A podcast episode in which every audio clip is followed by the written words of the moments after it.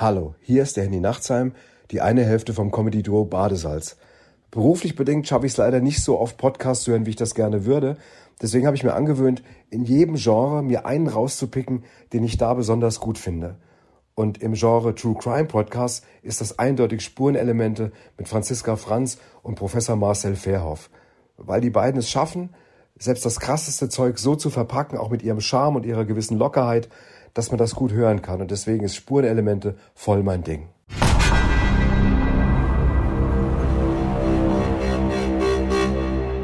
Spurenelemente. Der True Crime Podcast mit Franziska Franz und Professor Marcel Verhoff. Herzlich willkommen, liebe Zuhörerinnen und Zuhörer, zu unserem True Crime Podcast Spurenelemente. Ein Rechtsmediziner und eine Krimi-Autorin ermitteln. Heute beginnt die dritte Folge unserer Staffel um den Mordfall Tristan Brübach, produziert von der Edition Krimi in der Bedei und Toms Media GmbH. Gerne können Sie uns auf Instagram unter Rechtsmedizin und Krimi abonnieren und uns dort auch Kommentare hinterlassen. Mein Name ist Franziska Franz. Mein Podcast-Partner ist der Direktor der Frankfurter Rechtsmedizin, Professor Marcel Verhoff. Und unser heutiger Gast ist der Forensiker Dr. Peter Neis. Herzlich willkommen und schön, dass Sie sich Zeit genommen haben. Hallo, Frau Franz. Hallo, Marcel. Ja, und hallo, liebe Franziska und hallo, lieber Peter. Schön, dass wir uns mal wieder sehen, ja. hören, wie auch immer. Ja, ja. Beides in der Kombination. Ja, äh, wir waren jetzt auf der Suche nach Menschen, die damals das Ganze live miterlebt haben, als Zeitzeugen sozusagen. Mhm. Und äh, zur damaligen Zeit warst du, Peter, Arzt am Frankfurter Institut, richtig? Genau, ich war noch Arzt am Frankfurter Institut gewesen. Ich bin dann äh, im September oder so, glaube ich, nach Mainz gewechselt, aber mhm. im März 98 war ich noch in äh, Frankfurt Assistenzarzt in der Rechtsmedizin und hatte in äh, dieser Nacht auch Dienst gehabt, beziehungsweise an diesem Abend und wurde dann zu dem Fall dazugerufen. Das heißt, Ging Sie das, waren dann vor Ort? Ich war vor Ort gewesen, genau. Okay. Ja. Ging das denn abends erst los oder schon, schon irgendwie mittags? Also ich kann mich erinnern, dass äh, noch eine Kollegin dabei war. Also wir sind zu zweit vor Ort mhm. gefahren und ich denke, dass es für uns erst abends losging, weil ich erinnere mich, dass äh, dort Leuchtmasten aufgebaut waren. Ich mhm. nehme an, von der Feuerwehr oder so, um die ganze Szenerie auszuleuchten. Mhm. Äh, es hat dem Ganzen auch so einen äh, so ges gespenstischen Touch gegeben da, weil es war relativ dunkel an dieser Stelle und dann mhm. waren die Leuchtmasten mit diesem sehr grellen Licht gewesen. Mhm. Ähm, ja, ja, und außerdem, äh, Marcel, war es ja so, die äh, Schüler haben ihn erst um 17.20 Uhr entdeckt. Es muss ah, also früher Abend ja schon, gewesen. Da war es mhm. ja schon dunkel, ne? Mhm, ja. Im, März ja. wahrscheinlich. Im ja. März wird es schon dunkel gewesen sein, ja. ja. Okay. Und war das da zu der Zeit, sagen wir mal, normal, dass ihr da zu zweit hingefahren seid oder hat sich das so ergeben? Ich glaube, das hat sich so ergeben, dass wir auch gesagt haben, äh, wir fahren da besser mal zu zweit hin, mhm. weil es hieß ja schon, dass es ein, ein Junge war, äh, der dort gefunden wurde und es hieß auch im Vorfeld schon, dass äh, an, äh, ja, dass der Leichnam verstümmelt ist quasi. Okay. Äh, und äh, als wir vor Ort äh, angekommen sind, war also wirklich äh, ganz großer Bahnhof dort gewesen. Das war, es war so, äh, dass jede Menge Polizei, Spurensicherung vor Ort war. Es war der Polizeipräsident war äh, vor Ort, der leitende Oberstaatsanwalt war vor Ort gewesen. Also es war ähm, ein großes Aufgebot. Ja. Eigentlich fast mhm. so Maximum, was man sich vorstellen kann. Ne? Ja. Mhm. Und, Und das, äh, diese, diese Leuchten, also du hast ja so ein bisschen gespenstisch beschrieben, aber das sind ja diese, diese großen Stableuchten, die wie so Ballons dann aussehen, ne, die dann sehr helles Licht machen. Waren das die? Ne, es waren damals richtige Flutlichter gewesen, die Ah, okay. an ausfahrbaren Masten äh, dran waren. Die Masten, ich weiß nicht, waren so sieben, acht Meter hoch und von oben wurde das Ganze beleuchtet. Das Problem war natürlich, dass der eigentliche Fundort ja unter der Brücke war. Darauf wollte ich ja da kam hinaus. überhaupt gar kein Licht hin. Ne? Also Okay. äh, das war mehr der, der, der Eingangsbereich in diese Unterführung, wo auch dieser Bach gelaufen ist. Genau. Ne? Und Okay. äh, lag er auf diesem Sims in der, äh, äh, auf der, unter der Brücke oder äh, auf der Erde oder? Nee, also er lag, äh, als wir dort vor Ort kamen, w- mussten wir erstmal warten, bis die, die Spurensicherung soweit fertig war. Es war auch, sagen wir, insofern nicht so ganz ideal gewesen, äh, weil halt dieser Sims, äh, es gab einen Sims, auf dem er gelegen hat und direkt nebendran war so ein schmaler Fußweg quasi, äh, wo man auch ähm, äh, vorbeigehen konnte. Und da waren zum Zeitpunkt, als wir dort erschienen sind, schon ganz viele Leute durchgegangen gewesen. Okay. Und das war spurentechnisch natürlich Schlecht, ja. schlecht. Also Ja. wir hatten, äh, wir wussten, dass da auch ein Bach ist. Das wurde auch vorab als Information äh, angegeben. Wir sind mit Gummistiefeln dort angetanzt und dann sind wir erstmal in den Bach und haben uns aus dem Bach heraus die Szenerie äh, angeschaut. Ne? Ah, Okay, ja. das hat ja bestimmt kalte Füße gegeben, oder? Ja gut, also mit Gummistiefeln ging's. Also das, das war Okay, aber jetzt nochmal, ich kann es mir wirklich schwer vorstellen. Ich meine, diesen, diesen Tunnel gibt's ja gar nicht mehr jetzt, oder der Ach, ist nee. oder so. Doch, der ist doch, ja, doch. Den Aber gibt es, der nicht ist mehr rein, abgesperrt. Nein, nein, Okay. der ist abgesperrt. Mhm. Aber wie, wie breit ist dieser Tunnel ungefähr? Und der Bach läuft ja dann mitten durch oder ist das so geteilt? Also, wenn ich mich erinnere, war dieser Sims und dieser Fußweg nur auf der einen Seite gewesen. Und dann kam noch mal ein Betonabsatz, wo es dann runter zu dem Bach ging. Der Bach hatte jetzt nicht so viel Wasser, also die, die Stiefel waren noch nicht mal halb im Wasser drin. Okay, okay. Äh, und es waren halt noch Kieselsteine und Sand und Geröll unter der Brücke. Müll war da natürlich auch ein bisschen. Ähm, aber man konnte dort gut mit den Stiefeln gehen und stehen. Äh, und von dort aus haben wir uns das zuerst mal angeschaut. Ne? Mhm. Mhm. Und, Und- wie lang ist dieser Tunnel oder dieser Durchgang überhaupt so gewesen? Also ich denke mal, wie bei einer breiteren zweispurigen Straße, beziehungsweise ich glaube, es waren ja Gleise, die drüber gegangen sind. Ich weiß es Okay. nicht mehr genau, aber ich würde mal so sagen, so vielleicht 10, 12 Meter. Ja, es war schon sehr, sehr dunkel unten drunter. Mhm. Ja, also das muss man sagen. Mhm. Und der, der Fundort, war der dann praktisch in der Mitte von dem Durchgang oder eher zur einen oder anderen Seite hin?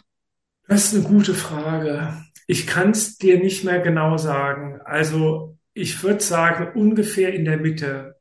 Also Aber er musstet richtig rein und, und es war dann auch nicht schon am anderen Ende und es war auch nicht am Anfang gleich, ne? nee, Okay. Ich habe jetzt auch auf einem Foto gesehen, dass da wohl, ähm, also auf, auf Mhm. einem neueren Foto wohl, Mhm. dass dort eine Gittertür jetzt Ja. angebracht Ja, ja, das, das Mhm. meine wird. Ich glaube, das war damals nicht der Fall Nein. Mhm. Das hat man danach hat man diesen diese Unterführung äh, deswegen gesperrt. Ah, ja. Mhm. Mhm. Das- Und noch, und letzte, Entschuldigung, letzte Frage, nichts. was mich einfach interessiert. Also die Lampen außen. Und wie war das dann innen ausgeleuchtet? Wir hatten, also es gab dann noch mal diese kleineren äh, Tatortleuchten dann, die auf so einem Stativ, weißt du, also wie, Mhm. wie halt auch in Wohnungen, die auch in Wohnungen Ja, ja, okay. und sowas. Ne? Also äh, das war dann äh, schon auch Also- ausgeleuchtet dort. Okay, alles klar, Ja. gut. So, das war, das waren so meine brennenden Ja, ja, nee, das wir ja gar Meine nichts Vorstellung, gesehen. genau. Ja, Mhm. genau. Und ähm, wie lange hat es dann gedauert? Wie lange haben Sie, waren Sie vor Ort damit? Also ich denke, dass wir zuerst mal eine Viertelstunde, halbe Stunde gewartet haben, bis der ähm, Erkennungsdienst fertig war mit äh, seiner primären Spurensicherung. Ist ja häufig so, dass die als den ersten Angriff machen.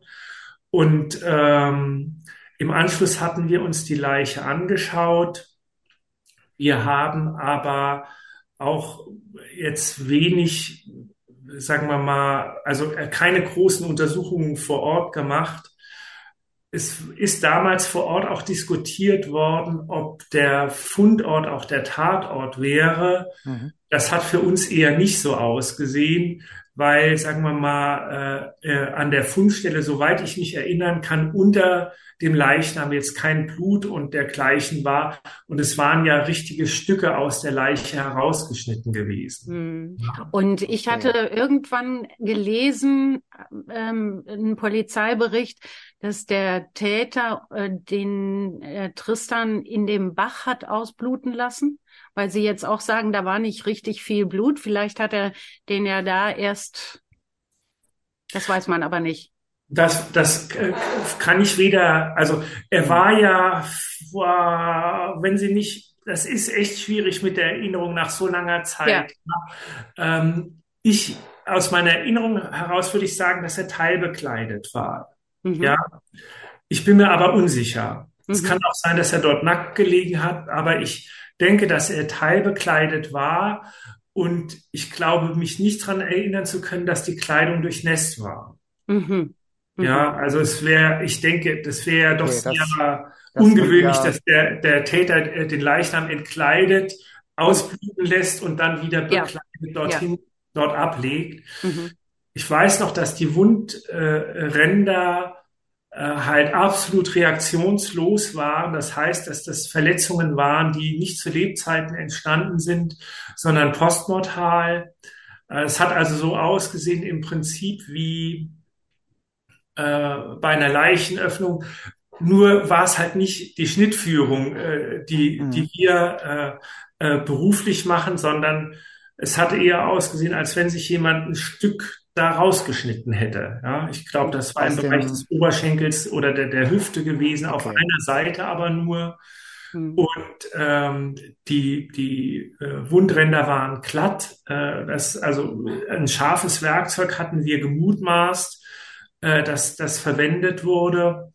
Und ja, also wie gesagt, es gab keine Unterblutungen an den Wundrändern, es gab äh, keine großartigen Vertrocknungen oder sowas. Und äh, das war der Befund, den wir vor Ort erhoben haben.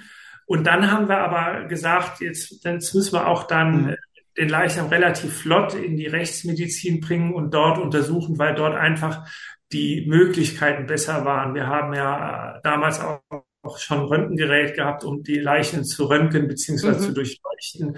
Äh, wir haben dort wesentlich bessere Beleuchtung äh, gehabt als vor Ort und äh, in so einem Fall ähm, war es das Beste, dann relativ äh, schnell die Obduktion durchzuführen. Ja. Ja. Mhm. ja. Ja. Aber und nur noch mal zu dem, zu dem Transport, ne, diese, ja. diese Frage. Gab es denn umgekehrt irgendwelche aktiven Hinweise darauf, Schleifspuren oder so, die auf den, auf den Transport des Leichnams da rein äh, gedeutet ja. hätten? Also äh, man muss sagen, dass das, ähm, soweit ich mich erinnern kann, mhm. dass dort an der Kleidung nur Spuren von der Ablage waren des Leichnams. Also man muss sich vorstellen, dass dieser Sims natürlich dreckig war. Da ja. war Dreck drauf, ja. ja. Äh, davon gab es Verschmutzungen an der Kleidung, soweit ich mich erinnern kann.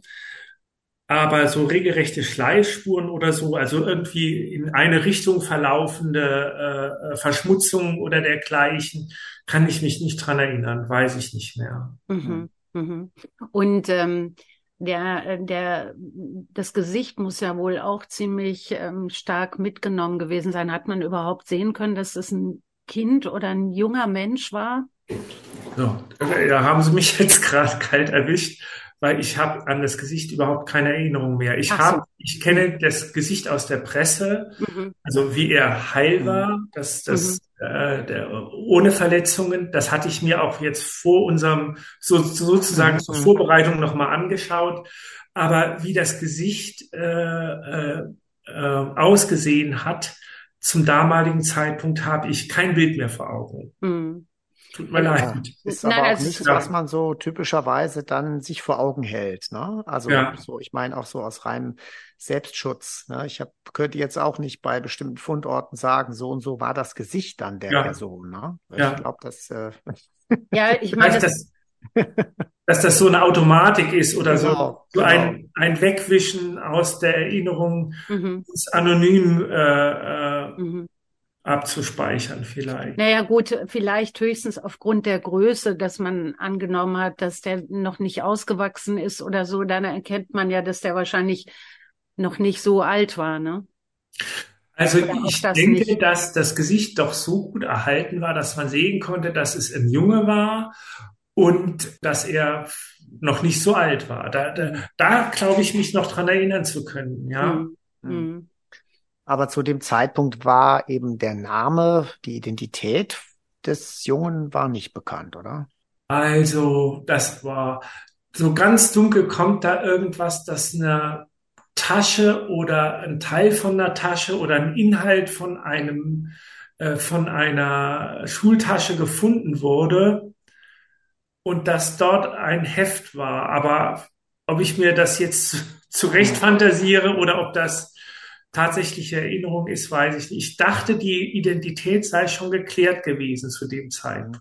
Ah Aber ja, das ist, ist, natürlich auch oft schwierig, ne, weil man dann, wenn man noch bei der Sektion dabei ist und den Fall weiterverfolgt, irgendwann natürlich gar nicht mehr den, den exakten Status quo zu dem Zeitpunkt im Kopf hat, als man jetzt mhm. zum ersten Mal damit befasst war. Ne? Das ja, geht ja auch so durch ein so ein bisschen zusammen, das Ganze. Genau. Und man darf halt auch nicht vergessen, es kam ja nie zum Prozess. Also wenn du ja, so eine Prozessvorbereitung machst und dann alles wieder richtig, wiederholst richtig, und so weiter. Und dann ist, ist der Fall ja auch abgeschlossen. Der, das wurde ja nie wieder nochmal, ähm, also jedenfalls, äh, ich, ich, also die, die Kripo in äh, Frankfurt ist ich glaube, vor 10, 15 Jahren nochmal an mich rangetreten und hat gefragt, ob ich da noch Informationen habe. Und ich hatte damals noch Lichtbilder vom Fundort gehabt. Mhm. Die habe ich denen dann natürlich auch nochmal zur Verfügung gestellt. Aber ich glaube, die hatten sie eh schon. Ja, also insofern war das nichts Neues. Mhm. Für die äh, und mehr konnte ich dann auch nicht beitragen zum damaligen Zeitpunkt. Mhm. Also ähm, die haben ja ein Jahr später vielleicht war das auch eine Verwechslung, ähm, haben die den Rucksack von ihm irgendwie 26 Kilometer entfernt gefunden und ah. äh, mit, mit seiner, mit seinen Schulheften oder so. Das kann auch sein, dass, dass sie das jetzt verwechseln. Das kann Aber, sein. Ja, ja, genau. Ja. Aber es könnte ja auch theoretisch möglich sein, dass er irgendwas bei sich trug, wo sein Name drauf stand oder so. Ja, das, ja klar. Also äh, war jetzt muss ich mal ganz dumm fragen, war die Identität an diesem Abend, an dem Fundtag oder Abend noch nicht geklärt gewesen? So viel, ich weiß nicht. Ich kann es auch nicht. Also an den, an den Unterlagen, da steht ja. noch bei der Fundortberichtung vermutlich äh, den Namen. Jetzt ah. natürlich so die Frage, ja, aber bei den ganzen Sektionsunterlagen ist dann schon äh, das vermutlich weg. Ne? Also es scheint so, dass ja. sich dann irgendwie wahrscheinlich im Laufe des Abends geklärt Abends hat. Geklärt hat ja. Also mhm. das kann ich aus den Aufzeichnungen so rekonstruieren. Ja. Mhm. ja, aber ihr habt also dann vor Ort entschieden, ähm, da machen wir jetzt sozusagen Schluss aus Sicht mhm. der Rechtsmedizin. Temperatur wurden noch gemessen. Das kann sein, ja. ja. Das ist ja Standard, ihr, ja. Und dann habt ihr gesagt, also wir, wir äh, machen mhm. alles weitere im Institut. Äh, Gab es denn oder war das klar, dass noch an dem Abend oder in der Nacht seziert wird? Oder hat man drüber nachgedacht, hat vielleicht auch bis morgen Zeit? Nee, das war schon klar gewesen, weil wir, wir sind ja auch, also ich meine, wir sind natürlich vom Kapitaldelikt ausgegangen. Das war klar und zum damaligen Zeitpunkt hatten wir das eigentlich immer so gemacht, dass wir dann auch äh, ähm, am gleichen Tage noch die Obduktion durchgeführt haben. Ja. Okay, ja. Ja, aber ich habe immer so ein bisschen die Einstellung, nachts arbeitet man generell nicht ganz so gut wie am ja. helllichten Tag, ne? Ja, ja. Zumal man ja auch nicht in Schichten oder so arbeitet. Deswegen zur Qualität trägt es oft bei, wenn man sagt, okay, es hat vielleicht auch Zeit bis morgen, aber wenn der Fall halt wirklich so brennend ist und hier war ja alles unklar, ne, mhm. dann äh, würde man natürlich auch jederzeit äh, sezieren. Genau so ist es. Also ähm, Tatsächlich ist es ja auch manchmal so, dass wenn man bis zum nächsten Morgen wartet, sich durch Ermittlungen in der Nacht vielleicht noch das eine oder andere Detail ergibt, wo man dann nochmal besonderes Augenmerk bei der Obduktion drauf werfen kann, ja. Äh, also das ist für die Rechtsmedizin sicher ein Gewinn, wenn die Sache weiter ermittelt ist, wenn sie noch nicht so frisch ist. Ähm, aber in dem Fall, wie du gesagt hast, weil halt alles unklar war und ja, was jetzt überhaupt äh, passiert ist und äh, was todesursächlich war. Äh, deshalb haben wir dann äh, auch an dem Abend die Obduktion durchgeführt. Mhm. Ja, vielleicht auch gerade, wenn, wenn ein Täter flüchtig ist, oder? Spielt das nicht ja. auch noch eine Rolle? Ja. ja. natürlich. Ja, ja, das auch. Mhm. mhm. Genau. Das sicher auch, ja. Mhm. Es gibt ja die Fälle, bei denen, die, da spricht man so schön sagt, wenn der Täter auf der Leiche drauf sitzt, dann kann man das natürlich alles in Ruhe und gemütlich machen. Mhm. Äh, aber das ist halt in äh, manchen Fällen nicht so und dann mhm. muss halt zügig äh, durchermittelt werden. Mhm. Die Kripo will ja auch wissen, in welche Richtung geht's denn jetzt, ne? Ja, und absolut. was war die Todesursache und so weiter. Ja, und auch da kann es natürlich ganz böse äh, Überraschungen ergeben, ja. dass der Täter unbedingt, das ist alles klar, der Fall ist einfach in Anführungszeichen und hinterher wird alles widerrufen und dann passt ja. das nicht mehr. Und ja, aber so ist es halt oft. Wir müssen Entscheidungen ja. irgendwo treffen. Und wie du es gerade, das fand ich auch ein schönes Beispiel, ne, dass das Zuwarten manchmal Vorteil haben kann bei ja. der Obduktion durch zusätzliche Informationen. Aber es kann auch genauso umgekehrt sein, dass man dann einfach was verpasst, auch in der Ermittlung. Und ja, das ist ja letzt, in der letzten Folge schon gesagt haben, hinterher ist man meistens schlauer oder sollte es zumindest sein. Und man muss aber die Entscheidung dummerweise vorher treffen. Also, ja, hm. so ist es. Ja, in, an dieser Stelle will ich auch noch mal ganz kurz diesen Täter beschreiben, weil ich das jetzt in jeder Folge gemacht habe und mhm. vielleicht gibt's ja doch noch die Chance, dass man den findet. Der müsste jetzt zwischen 45 und 55 Jahren alt sein, ungefähr 1,75 groß, war damals sehr schlank, wirkte sehr ungepflegt, hatte blonde, lange zum Zopf gebundene Haare und sehr auffällig war an der Oberlippe entweder eine große Narbe oder sogar eine Oberlippenspalte. Es gab auch eine Tonaufnahme von jemandem, der gesagt hat, er hätte den Mord begangen und äh, dafür hätte gesprochen, dass der tatsächlich auch nicht ganz deutlich sprach, was vielleicht für so eine Oberlippenspalte sprechen könnte. Ja, also, das waren die, das waren die Beschreibungen von damals ja. und das mhm. äh, Phantombild gibt's ja auch heute noch, ist ja heute immer noch verfügbar. Mhm. Wenn du dich mal da zurückerinnerst, äh, Peter, ja. als du den, als ihr den Fall dann bearbeitet habt, dann kam ja die Obduktion. Über die Resultate der Obduktion haben wir in der letzten Folge ja gesprochen. Ähm, hast du da gedacht, der Fall wird relativ bald geklärt werden oder konntest du dir vorstellen, dass wir, da, natürlich nicht, dass du 25 Jahre später hier bei einem Podcast sitzen wirst und immer noch nicht geklärt ist, aber wie war damals der, wie war damals so der Eindruck? Naja, ich sag mal so, die, die, du weißt ja selbst, dass die Aufklärungsrate normal bei Tötungsdelikten Extrem sehr hoch, hoch ist. Genau. Ne? Also das ist ja sehr selten, dass äh, einem da ein Täter durch die Lappen geht. Und ähm, ja, ich hätte es nicht gedacht, dass es so lange dauert, ja. Ähm, die allermeisten Täter machen halt auch Fehler, legen mhm. Spuren, ja.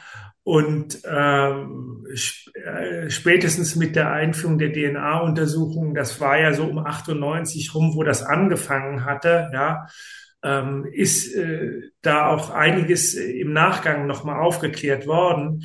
Äh, aber in, in, dem Fall habe ich echt gedacht, dass das, sagen wir mal, ich hätte ehrlich gesagt in ein, zwei Monaten, dass die spätestens hier einen Täter finden, ja. Äh, äh, ich meine, es war ja quasi mitten in Frankfurt gewesen. Es war ja jetzt nicht in irgendeinem Wald äh, mhm. ähm, äh, weit von jeder Zivilisation entfernt, sondern es war ja im Prinzip mitten in Frankfurt gewesen. Ja, und hm. zumal sie damals von äh, aus dem Umfeld von äh, von weiß nicht wie vielen Männern äh, Fingerabdrücke von Männern zwischen 18 und 49 Jahren genommen haben und 99,16 Prozent haben dem auch zugestimmt. Und darüber haben wir letztes Mal schon gesprochen, Marcel. Ja. Und der Rest hat sich geweigert. Und warum man da dann das zugelassen hat, weiß ich natürlich nicht ja, das war schwer nachvollziehbar, ja. wenn man dann nicht unmittelbar in die Ermittlung involviert ist, ist natürlich klar, aber es wird schon irgendwelche Gründe haben. Ja. Ähm, dann eine andere Frage, weil man natürlich schon ja so auch untereinander, sei es jetzt mit den Kollegen ähm, am Sektionstisch darüber vielleicht spricht, äh, vielleicht aber auch mit den ermittelnden Beamten. Hat man irgendwelche Ideen jetzt entwickelt zu dem Zeitpunkt schon, über den Täter, also jetzt im Sinne von einer, von einer Fallanalyse oder dass man sagt, Mensch, was, was könnte das für einer gewesen sein, der sowas gemacht hat? Also über allgemeine Gespräche hinaus äh, ist mir da nichts mehr erinnerlich. Natürlich äh, haben wir uns mit den Kriminalbeamten und auch mit dem Staatsanwalt, äh, der vor Ort war, äh, äh, darüber unterhalten. Da war natürlich auch die Frage, was für ein Mensch ist das, der solche äh, Verstümmelungen am mhm. Leichnam äh, vornimmt. Aber im Sinne einer Fallanalyse ist dort vor Ort oder wo ich dabei war jetzt nichts gelaufen. Ne? Nee, ich meine auch wirklich so der, der Eindruck vor Ort, über was hat man sich da so unterhalten? Gab es da irgendwelche Ideen? Also im Sinne von ähm, zum Beispiel, man hat die Idee, das muss eigentlich ein Serientäter gewesen sein, der hat das nicht zum ersten Mal gemacht oder sind da solche Überlegungen angestellt worden damals? Naja gut, also wir hatten natürlich auch geschaut, äh, äh, ist das äh, in Anführungsstrichen professionell gemacht worden. Mhm. Ja? Und äh, da ging es halt auch um die Frage, ob derjenige vielleicht äh, äh, Kenntnisse hat im Sinne äh, einer Berufsausbildung, Fleischer, Metzger, sowas in der Art, ja. Äh, aber äh, ich glaube, die Schnitte waren damals zu, ja, wie soll ich sagen, willkürlich oder zu, zu also sie, sie passten nicht zu dem, mhm. wie man zum Beispiel äh, ein Tier zerlegt, ja. Okay. Und äh, deshalb hat man diese, äh, die, diesen Pfad dann wieder verworfen, hat gesagt, das wird es wohl eher nicht sein, ja. Mhm. Ja, und ähm, dann hast du ja gesagt, irgendwann zehn Jahre danach ist die Polizei nochmal auf dich zugegangen, hat genau. nach Bildern gefragt. Hast du dann bis auf jetzt meine Anfrage sozusagen für den Podcast nochmal andere Berührungspunkte mit dem Fall in der Zwischenzeit? Es gab mal eine Veröffentlichung in einer Zeitschrift, in so, so einer True Crime Zeitschrift. Das war so ein Pilotprojekt damals mhm, gewesen. Mhm. Und ich glaube, da hatte mich die Autorin auch dazu befragt. Ah ja. Okay. Oder beziehungsweise den Kriminalbeamten, der Nein, es war so, dass es wurde der Kriminalbeamte befragt, der das quasi als Cold Case nochmal äh, aufgenommen hat, das, äh, die Ermittlungen. Ne? Mhm. Den, den Namen weiß ich jetzt nicht mehr. Äh, da hatte ich, äh, da hatte ich insofern mit zu tun, als ich dann auch gefragt worden bin, wie war das damals und so weiter. Mhm. Das ist ja wahrscheinlich, äh, könnte ich mir vorstellen, bei solchen unaufgeklärten Fällen so, dass öfter mal nochmal nachgehakt wird, oder? Ich weiß nämlich, 2022 wurde ja. das nochmal thematisiert, weiß ich nicht, in der Hessenschau oder irgendwo. Wahrscheinlich ja.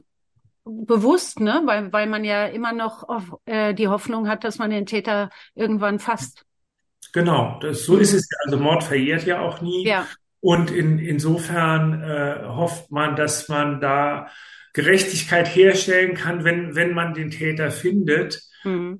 Und äh, es ist ja auch wichtig, äh, finde ich, dass äh, auch versucht wird, solche alten Fälle zu klären und dass man nicht sagt, hier, das ist Alteisen, äh, das ja. interessiert keinen mehr. Ne? Mhm.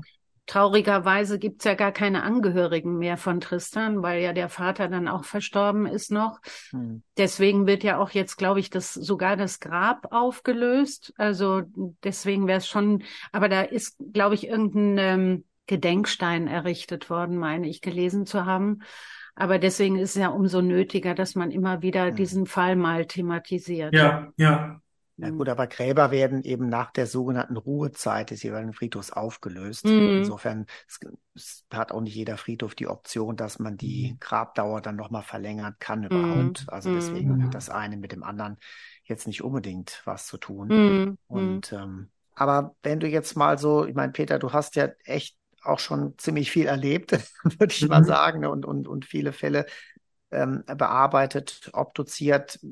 Wie würdest du so den, den Fall Tristan Brübach, wie würdest du den einordnen? Ist der dir irgendwie besonders nahe gegangen oder besonders in Erinnerung geblieben?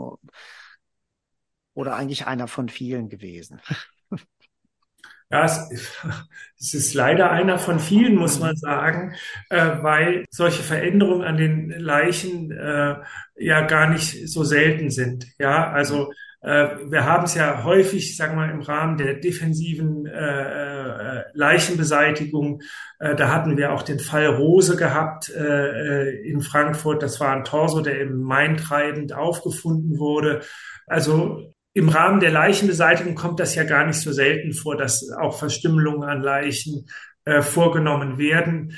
Und es ist sicher ein herausragender Fall, weil ein Junge hier ermordet worden ist und äh, die Leiche dann zusätzlich noch verstümmelt wurde. Aber das sehen wir halt auch häufiger, ja. Hm. Es ist sicher einer der, der, sagen wir mal, der, der ähm, Kriminalfälle, die sehr interessant sind, äh, auch wegen des Umstandes, dass er noch nicht geklärt ist. Mhm, ja, also das, das ist ja eine absolute Besonderheit. Das ja. hast du ja auch gerade schon gesagt. Ne? Ja, Glücklicherweise eine Besonderheit ja. aus Sicht unseres Rechtsstaates, aber traurig natürlich für den Fall. Ja, so ist es, ja. Ja, ich glaube, ähm, wir haben doch einige wichtige Eindrücke nochmal bekommen, die aus den Unterlagen so nicht mhm. herauszukriegen sind und die einfach mhm. nur jemand mitteilen kann, der wirklich dabei war, der es wirklich persönlich erlebt hat. Und mhm. äh, aus meiner Sicht, äh, ich gebe die Hoffnung nicht auf, dass der Fall noch geklärt wird. Mhm. Ähm, und äh, ja, vielleicht äh, hat jetzt auch hier, haben die drei Teile, die wir hier aufgenommen haben von dem Podcast, zufällig bei einem oder anderen, der es hört, Erinnerungen wieder wachgerufen, die bisher ja. noch nicht verwertet werden konnten. Vielleicht, vielleicht, die Hoffnung stirbt zuletzt aus meiner Sicht. Ja, das denke ich auch. Freue mich auch sehr drüber, dass wir Sie als Gesprächspartner hatten jetzt. Also ich finde auch, dass es nochmal sehr aufschlussreich war. Ja. Und ähm, ja, und hoffe natürlich genauso auch, dass dieser Mann doch noch irgendwann gefasst wird. Ja. Dann ja. Vielen Dank, lieber Peter, dass das äh, geklappt hat. Du mhm. hast einen sehr engen Terminkalender und äh, machst ja, arbeitest ja auch weiter in der, in der Rechtsmedizin und deswegen toll, dass wir es geschafft haben, ja, zusammenzufinden für das ja. Gespräch heute. Ja, ja, ganz herzlichen Dank und bis ähm, zum nächsten Mal, liebe Zuhörerinnen und Zuhörer, in 14 Tagen. Tschüss. Ja, und dann tschüss, mhm. tschüss, Peter.